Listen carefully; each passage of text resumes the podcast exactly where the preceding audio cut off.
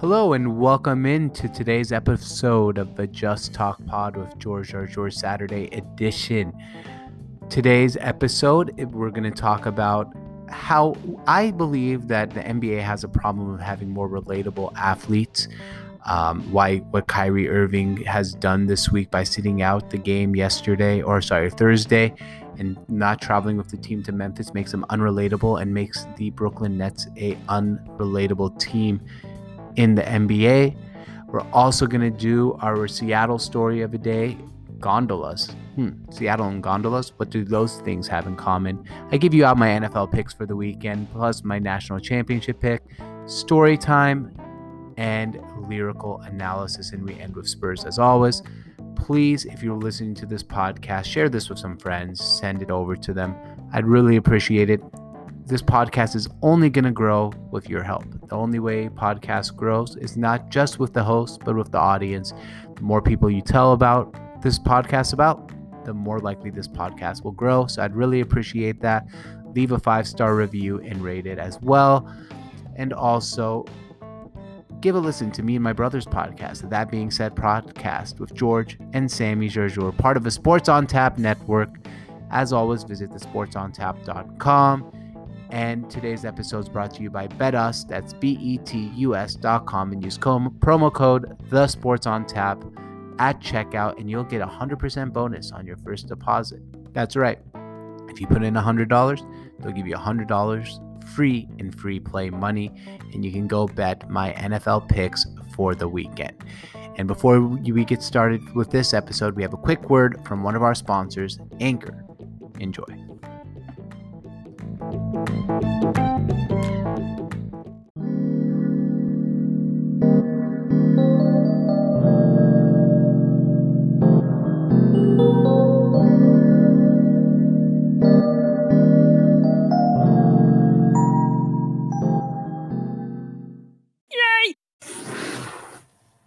All right, welcome into today's episode. Uh, if you heard the intro, you know exactly what's going to be happening on today's episode of the Just Talk Pod. So thank you for joining me. This is, uh, if you're listening to this, it's at least Saturday morning, so the games are maybe starting.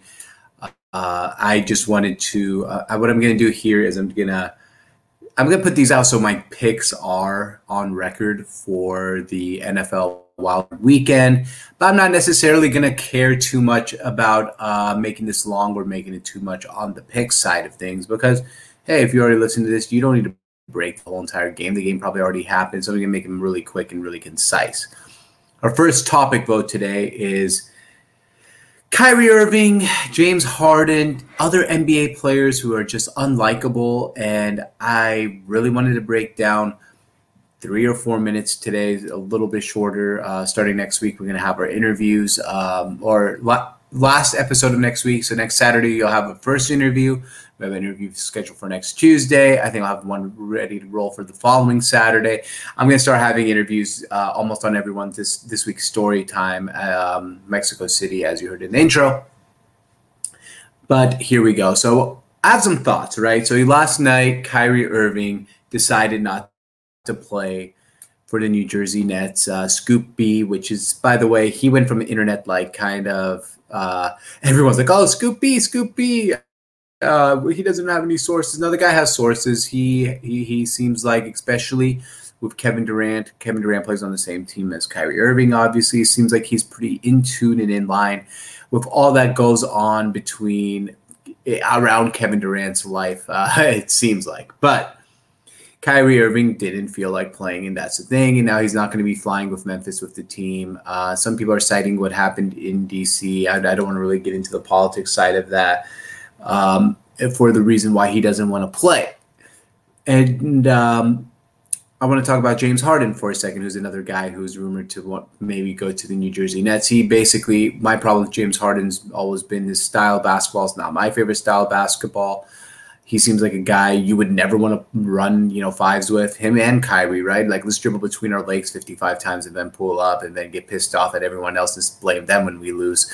Um, seems like both guys aren't really the type of people I'd want to play with. It's always someone else's fault. And, I mean, James Harden, you build this whole entire franchise in Houston around him.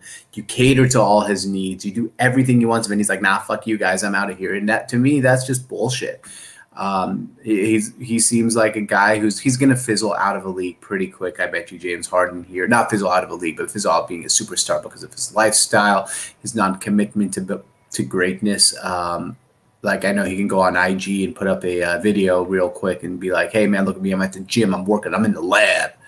He's not in the lab all the time. James Harden's a good basketball player, but he seems like a horrible teammate. And I could see the end of James Harden's career being similar to those of Steve Francis, Stephon Marbury, even Iverson. As much as we all love Allen Iverson, uh, Allen Iverson did a lot of great things in the league. The end of his career was Denver, second fiddle to Carmelo, wasn't great. Detroit, that was a nightmare. Memphis, you guys remember the Memphis Allen Iverson days? Those weren't great. So I could see a, a James Harden ending for um, okay, Allen Iverson ending for James Harden.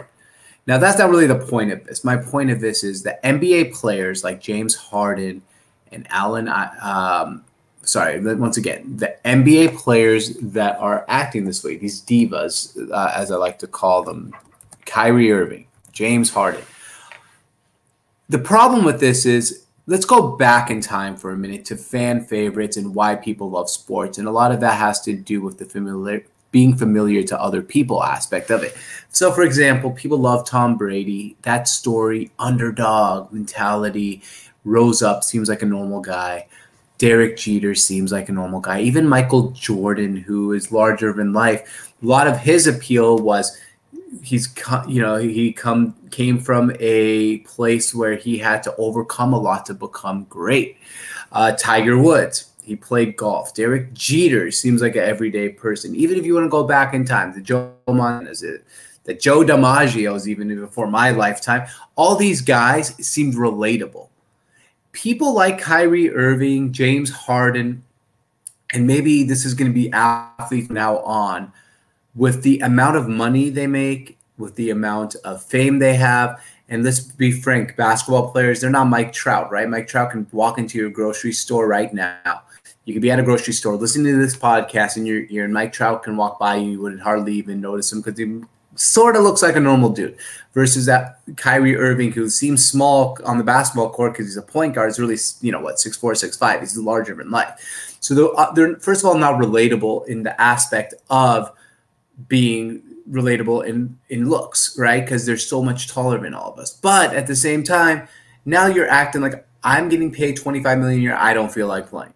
Like at some point, N B A players are going to completely alienate fans. When you completely alienate fans, I know, Kyrie, you don't like the media, but if you don't like the media and you don't like the fans, that's who pays the bills. Those are who buys your sneakers. Same for you, James Harden. So who buys your sneakers. That's who buys your jerseys. You're going to lose a lot of money by not being relatable to other people. And that's my big problem with what's going on. If Kyrie Irving, you know, has a problem with the politics in this country, I've always been a star, staunch believer. I might disagree with a lot of people's politics, but I'm going to give every single person a benefit of a doubt on their political stance. I'm not going to dislike someone due to their political stance, and I'm not going to love someone due to their political stance. I think what happened the other day in D C was disgusting. I've always said the far right and the far left are disgusting. And yes, I do, I'm not, if you listen to this podcast and you know me, I'm not into woke culture. Never have been, never will be. I don't like to cancel everything. I don't like to promote everything. And I think that's where we're getting at here. The right is insane. The left is insane. And, and Kyrie seems like he's going all the way to the far, far, far, far left insane. Now, James Harden's a different story. He has no political stance. But he's alienating fan bases that have supported him. And they still support him, which is crazy. That's why fan is short for fanatic, is because we can't ever get, you know, separate these things. We're like, man, these guys are uh, my guys. Like, James Harden doesn't give a shit, man. I mean, James Harden rather just go to a to another city right now and dump on this Houston Rockets franchise. I mean, I know he's putting up some good numbers, but if you watch the games, man, there's no effort there. He's dribbling between his legs one hundred fifty times, going to the basket, not playing any defense. It's not – look, James Harden had – here's the difference to me between someone like James Harden and Steph Curry on defense. James Harden has the ability to be a great defender. Steph Curry doesn't really have the ability to be a good defender, but Steph Curry puts in the effort to be try to be a good defender. Still doesn't do a great job of it. Like James Harden – if you go look at some analytical numbers in the post, he can he plays some pretty good defense. He's a strong dude, but he just doesn't want to put in the effort. And even this year, it's even more evident because he has really checked out on the defensive end.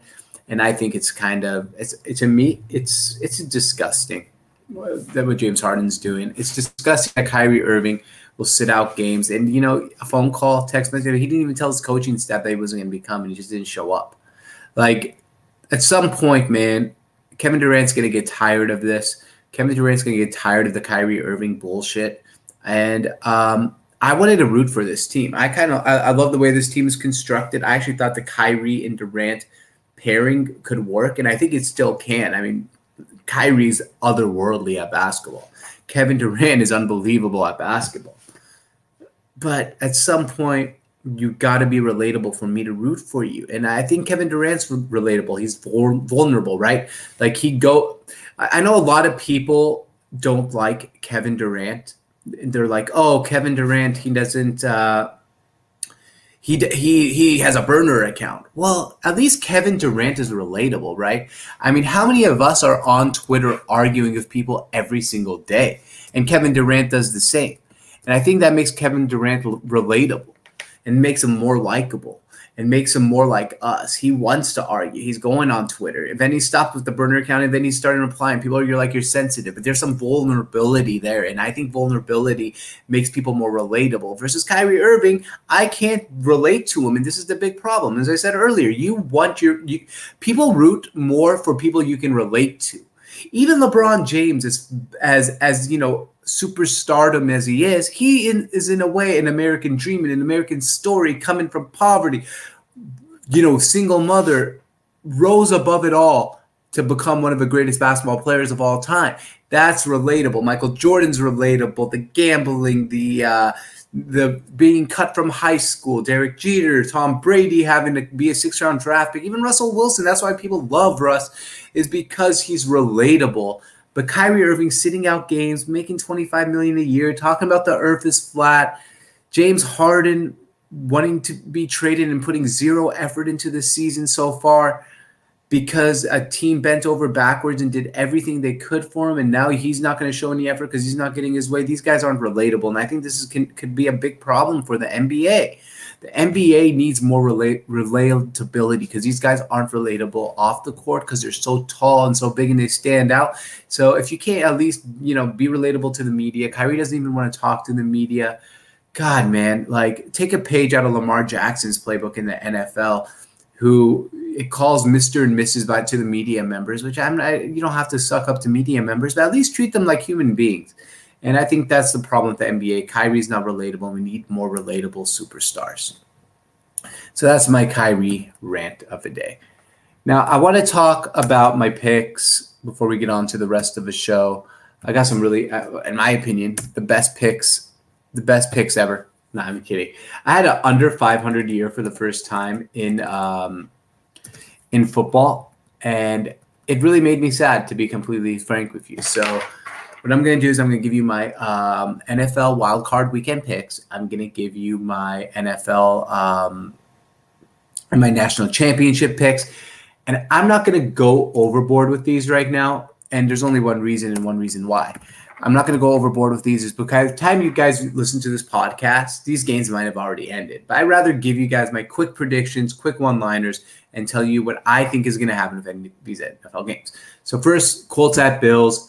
Bills minus six. I think the I think they're going to go up early, and I don't think you can ask Phil Rivers to win in a shootout. So I got the Bills minus six here against the Colts, hosting them. Tampa Bay minus eight at Washington. I kind of like – Washington has all the things that I like in a sleeper team. Like, like no one believes in us and all that, but they're just not that good. I can't trust them. I'm going to go Tampa minus eight. Ravens minus three and a half at the Titans by lock of a week. This game means so much to Lamar Jackson. This means so much to um, the, the uh, Ravens. They hate the Titans. They danced on their logo uh, earlier in the season too. This team hate they hate each other in revenge for last year. Bears plus ten at Saints. I don't think I think Drew Brees right now. The, this Drew Brees is closer to Mitchell Trubisky than to the old Drew Brees, if that makes any sense. So give me the Bears plus ten. Steelers minus six at Browns. Uh, hey, the, the the Browns finally get to practice. That's great. Uh, this is the be today's Friday, their first practice of the week. I, I actually liked the Browns earlier on in the week, but now with uh, all the COVID-related messes, no head coach, um, the best offensive lineman out, I got I got to take the Steelers minus six. I, that game should not be on Sunday night. Uh, I really wish the Ravens and Titans was a Sunday night game, and I've s- saved my team for last, the Seattle Seahawks. We can take a minus three and a half versus the Rams, even though this game scares the shit out of me. I think uh, the Rams are really well equipped to beat the Seahawks. I think this is going to be a close game, but you can make it twenty-one seventeen Seattle, and they win the game. And last but not least, my national championship game. Everyone's counted Ohio State out all season. I'm picking Alabama to win the game, but I'm going to take Ohio State plus eight to keep the game close and keep the game Uh, tight. I think we're going to have a really fun national championship on our hand between Alabama and Ohio State.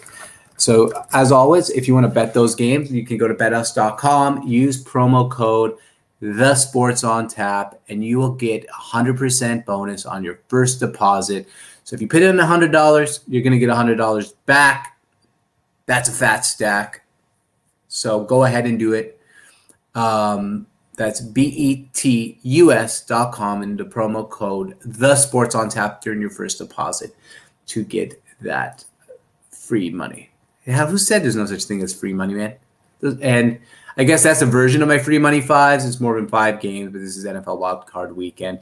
And my favorite bet on that one, as I said, is the Ravens minus three and a half at the Titans. All right, on to our Seattle story.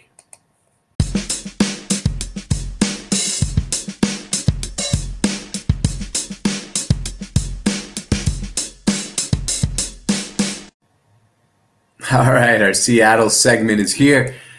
Today is a non-sports one, by the way. I did pick the Seahawks to beat the Rams in the uh, N F C wildcard round, so go Hawks. Uh, as you guys know, I'm a big Seattle Seahawks fan. This is a sports podcast. But today I wanted to talk about how the West Seattle, a West Seattle group has launched a campaign for gondolas as alternatives for light rails, and that's an aerial gondola to connect West Seattle and Seattle. So according to My Northwest, a local group is ramping up a push for an alternative to light rail, proposing a network of aerial gondolas that would connect West Seattle to downtown. The group is calling its proposal the West Seattle Skylink, great name, and recently launched a website and social media presence as part of its advocacy. Activists claim that compared to Sound Transit's light rail roadmap, aerial gondolas would be cheaper, finish construction faster, and carry the same projected daily ridership. In order to fully service West Seattle, it would entail one hundred cabins circulating up a route pulled by wire, each of about ten seats carrying forty-five hundred people per hour.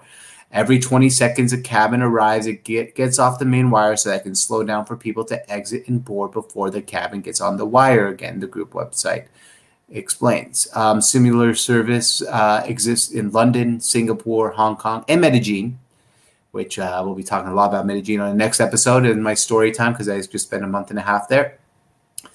Um, so yeah, um, in terms of how long it might take to finish, it's estimated that the gondolas connecting West Seattle could end up running by twenty twenty-three or twenty twenty-four, while Sound Transit is currently targeting twenty thirty-one completion for its West Seattle right rail extension, with delays brought on by revenue shortfalls from the COVID nineteen pandemic, which we are all familiar with, the COVID nineteen pandemic. If you aren't, um, you must have been in a coma the last few months, and you have uh, just woken up from a coma and uh, downloaded this podcast, and you're listening to me now, and you're like, whoa, what's a COVID nineteen pandemic?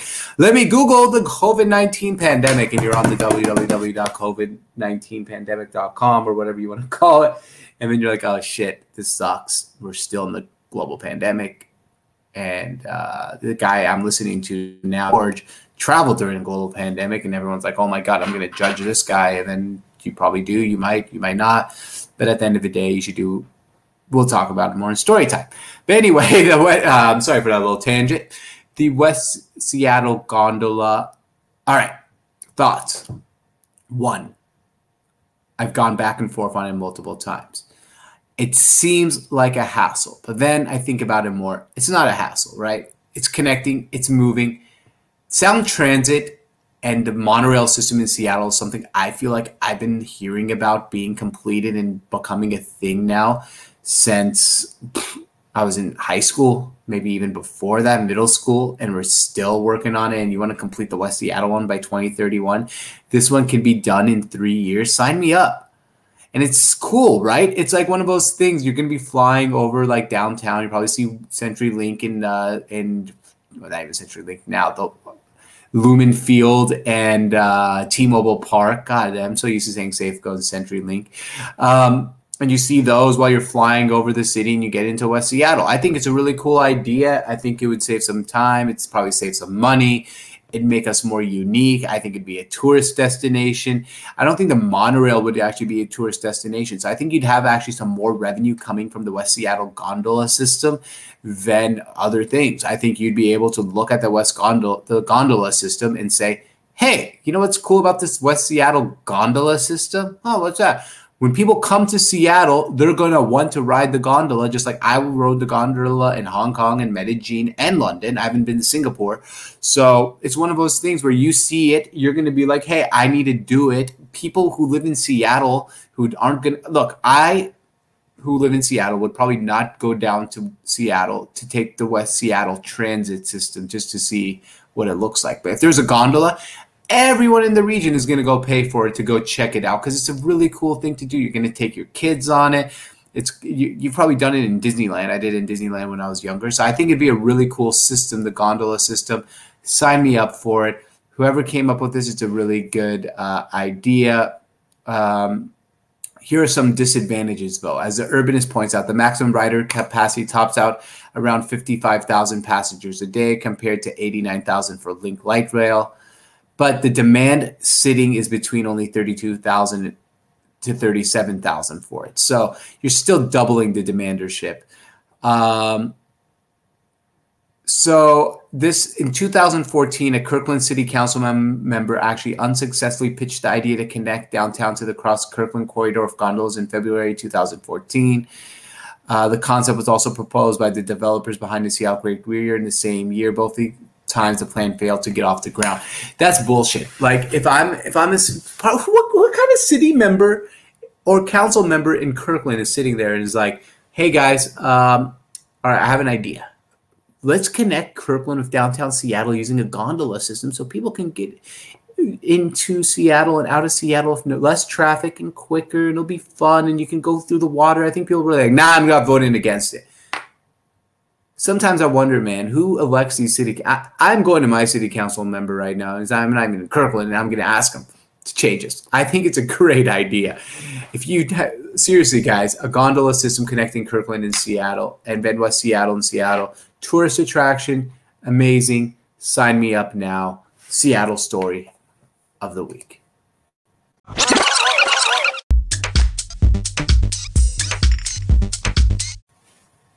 All right. Traveling during the global pandemic, story time part two. If you missed the uh, Wednesday's episode, this we talked about my time in Tulum, Mexico, which was fantastic. As I said, there's a lot of crazy people during a global pandemic hitting up Tulum. It seemed like all of South Florida was there. I like South Florida. I used to live in South Florida. So, um, you know, if you live in South Florida, don't come at me right now with some D Ms and messages and saying, man, fuck you, because I actually like you guys. I think you're fantastic. I, I loved living there. I would live there again. So that wasn't my point. But uh, a lot of a lot of people came to Tulum, Mexico. I'm not going to rehash that. Go listen to that part of a podcast. So I decided um, the internet speed in uh, Tulum kind of drove me crazy. So I went on Airbnb um, before Colombia reopened, which was my next destination. Then I was planning on going to Colombia next. And I was like, all right, I'm going to get out of Tulum instead of going back to Seattle. Where should I go? I like a big city feel. So I hit the road to Mexico City. And when I say I hit the road, I took an airplane, three hours to Mexico City. And if you guys don't know, Mexico City is actually the largest city in North America. It's bigger than New York. It's bigger than L A. It's bigger than Chicago. It's bigger than any city in North America. And it might be the biggest city actually in the Western Hemisphere. I'll have to double check on that. But I know it's the largest city in North America. And when you land there, you feel it right away, man. This city is freaking large, big. And one thing you don't realize there is the altitude. The altitude is seven thousand three hundred feet above sea level, so I think it puts it almost double Denver's altitude. Um, I didn't realize right away. I got there, I had headaches, my heart rate was up. I was like, do I? All right, I caught COVID nineteen. I there it is. My COVID nineteen has been caught. So I was disappointed in that. Then I did a little bit Google search and found out that I just had altitude sickness for the first three days. So if you're going to go to Mexico City, I mean, it's a great city. Don't get me wrong. I just don't know if you can do it for two or three days and actually enjoy it, because your head's going to hurt because you're so up. I mean, you get the altitude sickness. And maybe it was just me. Maybe I'm like, maybe my body doesn't react well to altitude. But I understand now why people think the Denver Broncos have a home field advantage or the Denver Nuggets have a home court advantage, because it does suck to go into altitude and get that little little headache. It's like this little piercing headache that kind of sucks. But anyway, so I head over to Mexico City, and I've never been to Mexico City before, and I didn't really know what to expect. I knew it was a big city, large city. I stayed in the Polanco neighborhood, which is uh, known as probably the Beverly Hills of uh, Mexico City. Yeah, I'm bougie like that. So what? Um, and it was nice, right? So I get to my apartment, which was on, I think, the twentieth. I mean, I can't, I can't even remember what floors I um, was on now. I think thirty, twenty-nine. This, I'm going to say twenty-nine. I can look it up on Airbnb. If you guys want to see any of these Airbnbs, you can actually hit me up on my Instagram at George on Tap. I'll send you pictures of them, or Twitter, and I can even send you the links if you want to, you know, stay in the same place as your boy over here. Kind of weird if you if you wanted to do that, but go ahead. Um, so I get to my place, great view of Mexico City, which is really large. It kind of reminds me of New York slash Chicago, big buildings, bustling atmosphere. Even during COVID, I know people are going to do this again, man. You can't travel during a global pandemic. It's a global pandemic. I'm like, all right, I get it. I know, but I did. And I and I totally think it's good to be smart and be careful and take your precautions. But I was out, so I'm going to tell you the reality. I was out, and uh, one thing I realized in Mexico City was the rigorous amount of face masks, hand sanitization, and overall carefulness of people. And I kind of like that a lot more than Tulum, because there wasn't many tourists out there. I didn't see like hundreds of Americans. I and me, I mean, you know, if you listen to this podcast, you probably follow me on Instagram and know what I look like. I'm tan, and I blend in well in Mexico and South American countries, because I'm Syrian, I'm Arabic, so I have the same skin complexion, and so I blend in well. So like I was just. Well, you're wearing your mask, you go to these grocery stores, you have the mask on the whole time. One thing, um, so my story time is going somewhere, by the way. Um, the grocery store, by the way, best grocery store I've ever been to in my life. It's called City Market, Polanco, Mexico City. Google it. There's also a Costco right next to it in the middle of downtown Mexico City. Pretty cool. Carlos Slim's museum's right there too. It's magnificent. Um, But it's the cleanest grocery store I've ever been to. It's like Whole Foods on steroids. Perfection. Absolute perfection. So my point is here with story time is Mexico City is a great city. The Polanco neighborhood has like this area called Polanquito, and it has a bunch of restaurants and stuff. It, remi- it reminds me of Paris for those who've been to Paris. Uh, your boy here has been there as well. I'm sounding so bougie today. Um, the little cafes, little restaurants right on the side, uh, boulangeries on the side of a road, really nice. And so I'm going to have two story times here. One is going to be on my birthday. One is going to be really much shorter, but I wanted to go watch an N F L football game. So we're going to start with that one. I think it was the Rams Bears Monday Night Football. You guys remember that atrocity. And I wanted to know, where is the best place in Mexico City to watch a N F L football game? So you go to Google, you ask around, you do your you do your thing, and you were like, all right, where would be the best place to watch this game? Believe it or not, the best place to watch an N F L football game in Mexico City, no matter where you ask, no matter what you Google, no matter who you talk to, is Hooters. Yes, Hooters. You know, the place where the girls are wearing really short shorts and really tight tops. And I can't believe in twenty twenty this hasn't been com- like can't. Hey, I know we talked about me not being part of cancel culture. Cancel culture. Where you at with Hooters, huh? You forgot about them? Or is that okay? I'm just wondering. Like, I, I know they probably just haven't got around to it yet. They'll probably get around to it by next year. Um, anyway, Hooters in Mexico City, uh, went over there. First of all, it's the same exact Hooters as as the United States, and I think just due to being a global pandemic, it was empty. But it, but there was everyone was watching the game. There's maybe okay. Well, I don't want to say empty. There's twenty-five tables, probably out of the two hundred tables. It was huge. It was like a massive Hooters, right? It's like the biggest Hooters I've ever seen, and everyone was watching the N F L game, and it was in Spanish, and they played the music, the the crowd, uh, the announcer instead of music. And it was pretty cool. So if you've ever been to Mexico City, maybe I'll try during a global pandemic, and you want to watch an N F L football game, you got to head to Hooters. Now, second part of story time. And this, this part, I can't necessarily say I'm proud of. I can't necessarily say you should do this, and I'm not necessarily condoning my behavior. So uh, I know I made fun of a lot of James Harden, but I'm also not an N B A player, and I'm also not around old people or many people afterwards. Um, so it was my birthday, and I wanted to go out to eat. And no, that's not the, oh my God, that's it. No, that's not it. So I wanted to go out to eat, and I decided I was going to go to this restaurant. I, I'm blanking on the name right now, but it's super nice. It's in Polanco, as I said, but my favorite place in Mexico City. And um, I think it's called La seventy. If I no, the seventies is a street in Medellin. But anyway, uh, I go to this restaurant and I'm eating dinner, steak, really good, really cheap. That's one thing you gotta remember with Mexico, man. You're getting some really good food if you're not going to the tourist traps for like eight eight bucks maximum for the, like your nicest meals. Uh, some meals for two or three bucks, but this one was expensive. This is the most expensive restaurant maybe in the city. So I'm paying like twenty-five bucks for my meal and, and two drinks. And I'm talking to the waiter. He speaks English, and he's like, yo, what are you doing here by yourself? And I'm like, oh, you know, I'm a digital nomad, and I'm working, enjoying my time here in Mexico City. And he goes, oh, cool. And I'm like, it's also my birthday, and it's Halloween. So now you all know my birthday is on Halloween. And he goes, oh, cool, you're going to do anything? I'm like, no, every, every one thing you got to realize in Mexico City, everything's closed as far as bars. Restaurants are open. It's like here in Seattle when we were open, like restaurants are open. You can go eat, but there's no bars, no um, nightclubs, whatever. He goes, well, you want to go, you got to check out this nightclub. I'm like, they're closed. He's like, I know. I'm like, well, I can't check it out. He's like, yes, you can. He's like, I'm texting my friend right now. I'll give you his number. So he texts this guy. And I'm like, I'm not going to fucking go. Um, you text this guy, and he goes, all right, cool. Here's the address. You go here. He's going to – you meet this guy out front of the door. He's going to take you through a back alley, up this thing, and there's like an underground club or overground. It's upstairs.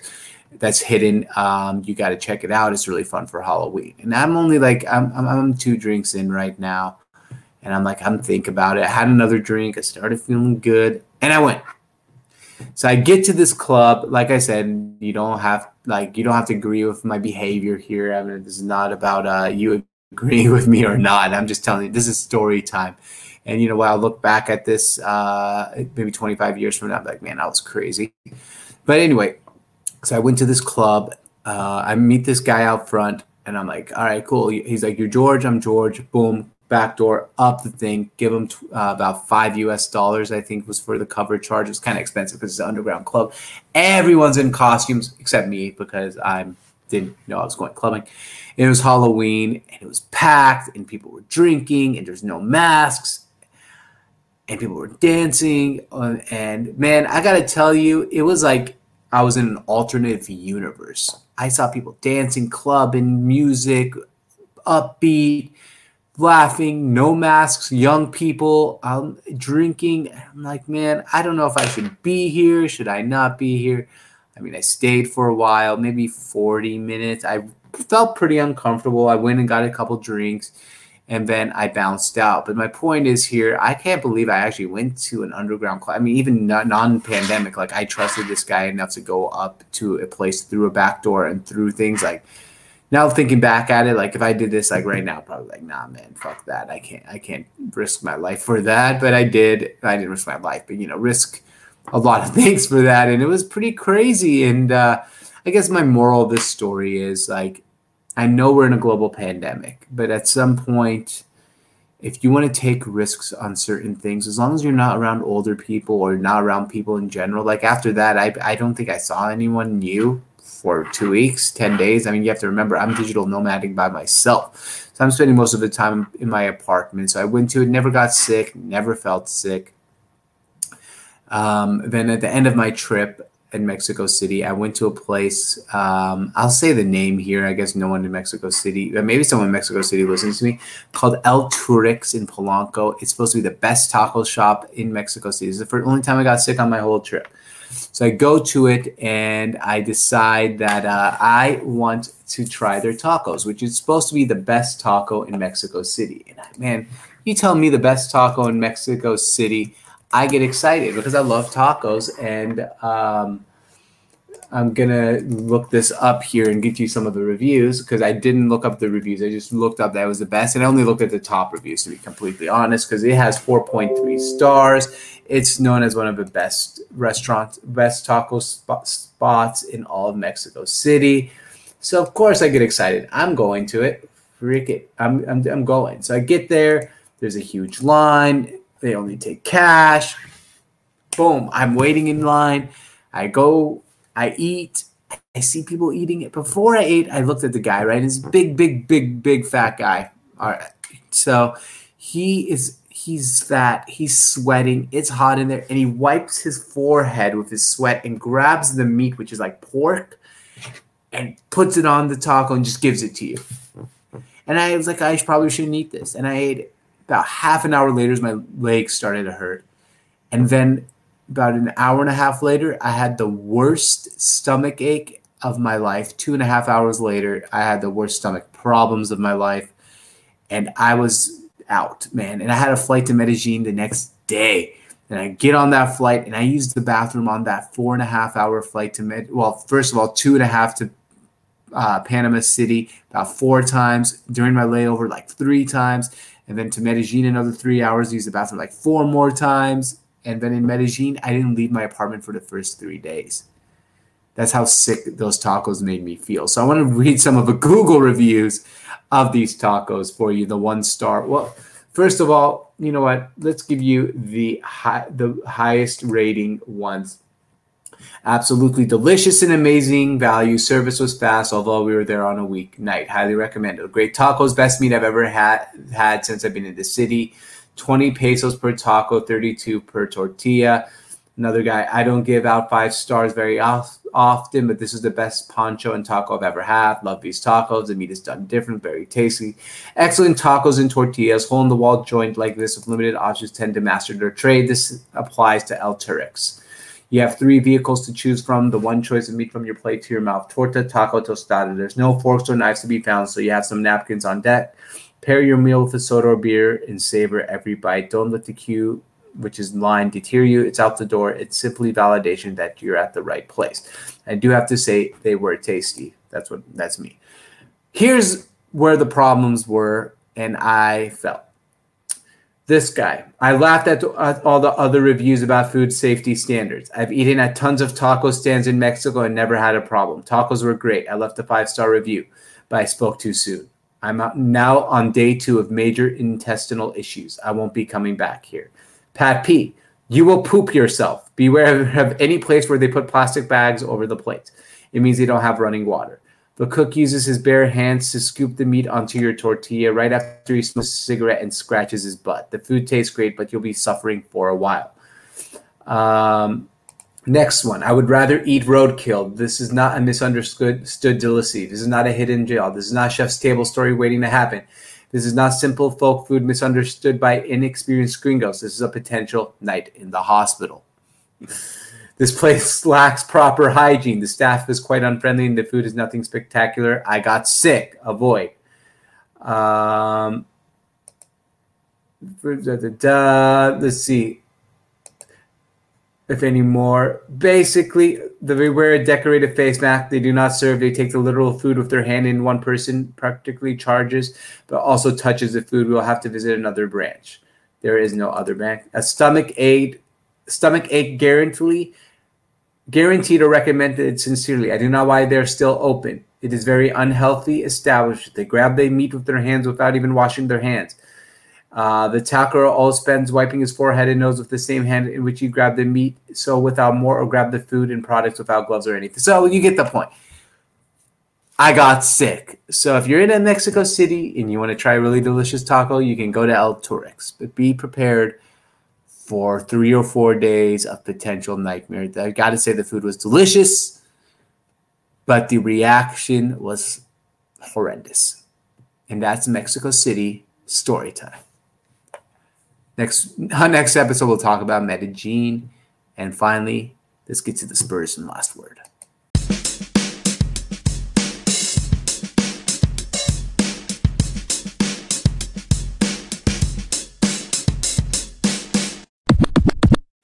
I spoke I spoke too soon. I, I meant to say, let's get on to lyric reviews before our last word. Today's lyric review is number one on the cha- charts, lyric review of twenty-four K Golden Mood. Honestly, great song, catchy, fun. But I thought I wanted to get into the lyrics here because, as always, lyrics make me laugh. All right, so let's start off with the beginning of a song, which is also the chorus. Why you always in a mood, fucking around, acting brand new. I ain't trying to tell you what to do, but try to play it cool. Baby, I ain't playing by your rules. Everything look better with a view. Why you always in a mood again, fucking around, acting brand new. I ain't trying to tell you what to do, but try to play it cool. Baby, I ain't playing by your rules. Everything look better with a view. All right. I don't know how many times people say, I'm not trying to tell you what to do and tell you exactly what to do. And that's what he's doing here. And it's so overplayed. I hate that, man. How many times do people, this is what older generation always does, like, hey, young man, I, I'm not going to tell you what to do, but here's me telling you exactly what to do. And you're going to listen to me. And that's what he's doing here. And I hate that. I hate that. If you're going to tell me what to do, just tell me what to do. But don't tell me you're not going to tell me what to do, then tell me what to do. It just doesn't make sense to me. Uh, it's, it's a bad trait. People do it all the time. And if you do it, stop it. Don't be like, hey, man, it's always like this too. Hey, man, uh, can I talk to you? Yeah. All right. So, look, I'm not trying to give you advice, but uh, the way you uh, the way you're doing this is wrong. Well, you're giving advice. Like, if you're gonna give advice, just give the advice without telling me you're not trying to give advice. Um, so I don't really like that. That's and that's basically that. Everything look better if a view is true, but baby, I'm playing by your rules, and everything looks better if a view doesn't make sense, right? Like, oh, we're playing, we're not playing, baby. I ain't playing by your rules. By the way, things look better with a view. Makes no sense. Good song though. All right, Lenador Landior goes is next. He goes, I could never get attached. When I start to feel I unattached. Ooh, swag. Somehow I always end up feeling bad. Baby, I am not your dad. Okay. It's not all you want from me. I just want your company. All right. He's totally going to get attached. Um, look, anytime you know this, you always have that buddy like, yo, bro, I'm going out with this girl, but I ain't into her. Shit. I'm not going to fall in love. That's the first person to fall in love. It's the person who gets attached. It's the person who's always trying to act hard. You ain't hard. Uh, it's the famous last words. Whenever your buddy says he's not going to get a cat, he's he's he's kind of fucked. He's going to get attached. And the baby, I'm not your dad. Yeah, she knows. I, she probably knows that. You don't have to tell her that. Like, people do this all the time. Yo, I'm not your mom. I'm not your dad. But let me tell you something. Like, I know. It's like this whole, I'm not going to lie. Yeah, I know you're not going to lie. Well, I, thanks. Do you lie to me if you don't say that? Like, it doesn't make sense. Next, he says, girl, it's obvious. Elephant in the room. I like that. Obvious elephant in a room makes sense. And we're part of it. Don't act so confused. And you loved starting it. Now I'm in the mood. Now we arguing in my bedroom. All right. Not quite sure what's going on here. They were in the mood. They go to the bedroom and now they're arguing. Um, the girl seems like she might be crazy. That That's what I'm going to, That's what I know here. Crazy girl. Um, we play games of love to avoid depression, and we've been here before, and I won't be your victim. All right, so you're all together because you hate being alone. That's kind of what I got here. We all know those people who can't be alone or they go nuts, and that seems like what the type of people you guys are, and those are the worst type of people. You're in a relationship. If you're in a relationship because you don't like to be alone, that's a problem. That's not a real relationship. You be in a relationship because you want to be in a relationship, not because, not just because you can't be alone. And the chorus, again, we've gone through that. So why are you trying to fake your love on the regular when you could be blowing up just like my cellular? I won't ever let a shorty go and set me up. Only thing I need to know is if you wet enough. Pretty dope line here. Got to give it a twenty-four K Golden. Nailed it. Blowing up, cellular. You know what that means. And I don't. I won't ever let a shorty set me up. Like, he's not going to get played. But he just wants to know if you're wet enough. I, I got to admit, great line here. Last line before the back to the chorus, and it's over. I'm talking slick back, kick back, gang sitting in forties. You keep playing, not another day with you, shorty. Mismatch fits. That was way before you know me. Got a lot of love. Well, you better save it for me. Ends pretty well. And speaking of sipping forties, at what age can you keep sipping forties still? I was thinking about this. Like, if you gave me a forty tonight, could I finish it and feel fine? Now, I probably won't get like super drunk, but my stomach might hurt. forties kind of suck. Like, there's the concept of a forty is really cool. It's cheap and it's hella alcohol, malt liquor. I just don't know if I can drink. I really don't know if I could drink a forty anytime, anywhere anymore. I just am wondering. Uh, I mean, in one of these podcasts, I'll do that. Like, it'd be fun. Like, I'm forty time with George George, forty in a hookah. Or, or something like that. All right, so that's twenty-four K Golden. I'm going to give the lyrics a two out of five stars. The song is great. It's six six six six song. I would listen to it all day. I think it's so much fun. But lyrically, two out of five. Music, five out of five. Fun, fun song. Great song. It's a good listen. All right, so now to Spurs and the ending.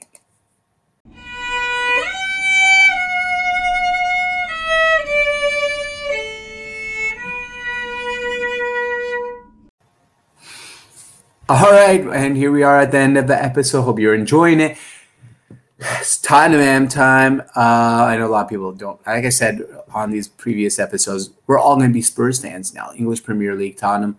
Um, anyone who listens to this podcast is you're now your favorite English Premier League team. Unless you already had one, then you don't have to adopt a new one. You just keep your English Premier League team. That's kind of the goal of this last segment. It's always going to be like one or two minutes because I can't break down soccer. I don't know soccer well enough to break down soccer. So I'm not going to pretend I know soccer well enough to break down soccer. But I'm going to say I'm really excited. We got the F A Cup. For those who don't know the F A Cup, there's five ma- there's major like championships all around European soccer, and in England, in England, you have obviously the English Premier League, the Carabao Cup, and above the Carabao Cup is probably the F A Cup, which is the Football Association Cup. We play a team called Marine this Sunday. I think it's round three of the F A Cup, so a win would be good. We move on. A tie, you have to play, replay the game. And then on Wednesday, because this podcast comes out Wednesday, so I'll probably uh, uh, react to a little more and talk about it. The Aston Villa game is going to be spectacular. Can't wait for that. So that's news in the Spurs world. So go Tottenham, go Spurs, Coys, as we said. Come on, you Spurs. Um, and that is the end of today's podcast. Thank you for listening. Please, as always, rate, review, and give this five stars. Share this with friends. I, I'm telling you guys, this podcast and any podcast grows because of you, not just because of me. Of course, it helps if I'm good and you get, enjoy listening to me, but what really helps a podcast grow is the audience, you telling more people. You can. It's so easy now on Spotify and iTunes. You can copy the link, share it on WhatsApp, send it to groups and be like, hey, give this guy a listen. Press subscribe. You don't have to listen today, but listen to him. He's fun. It's fun.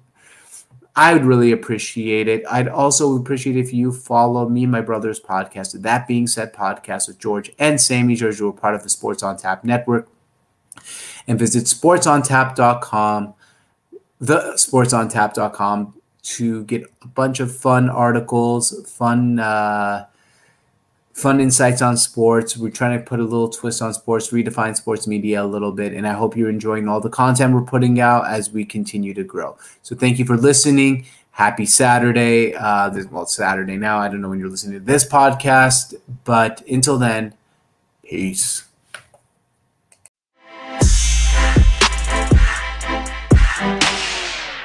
Oh, thank you.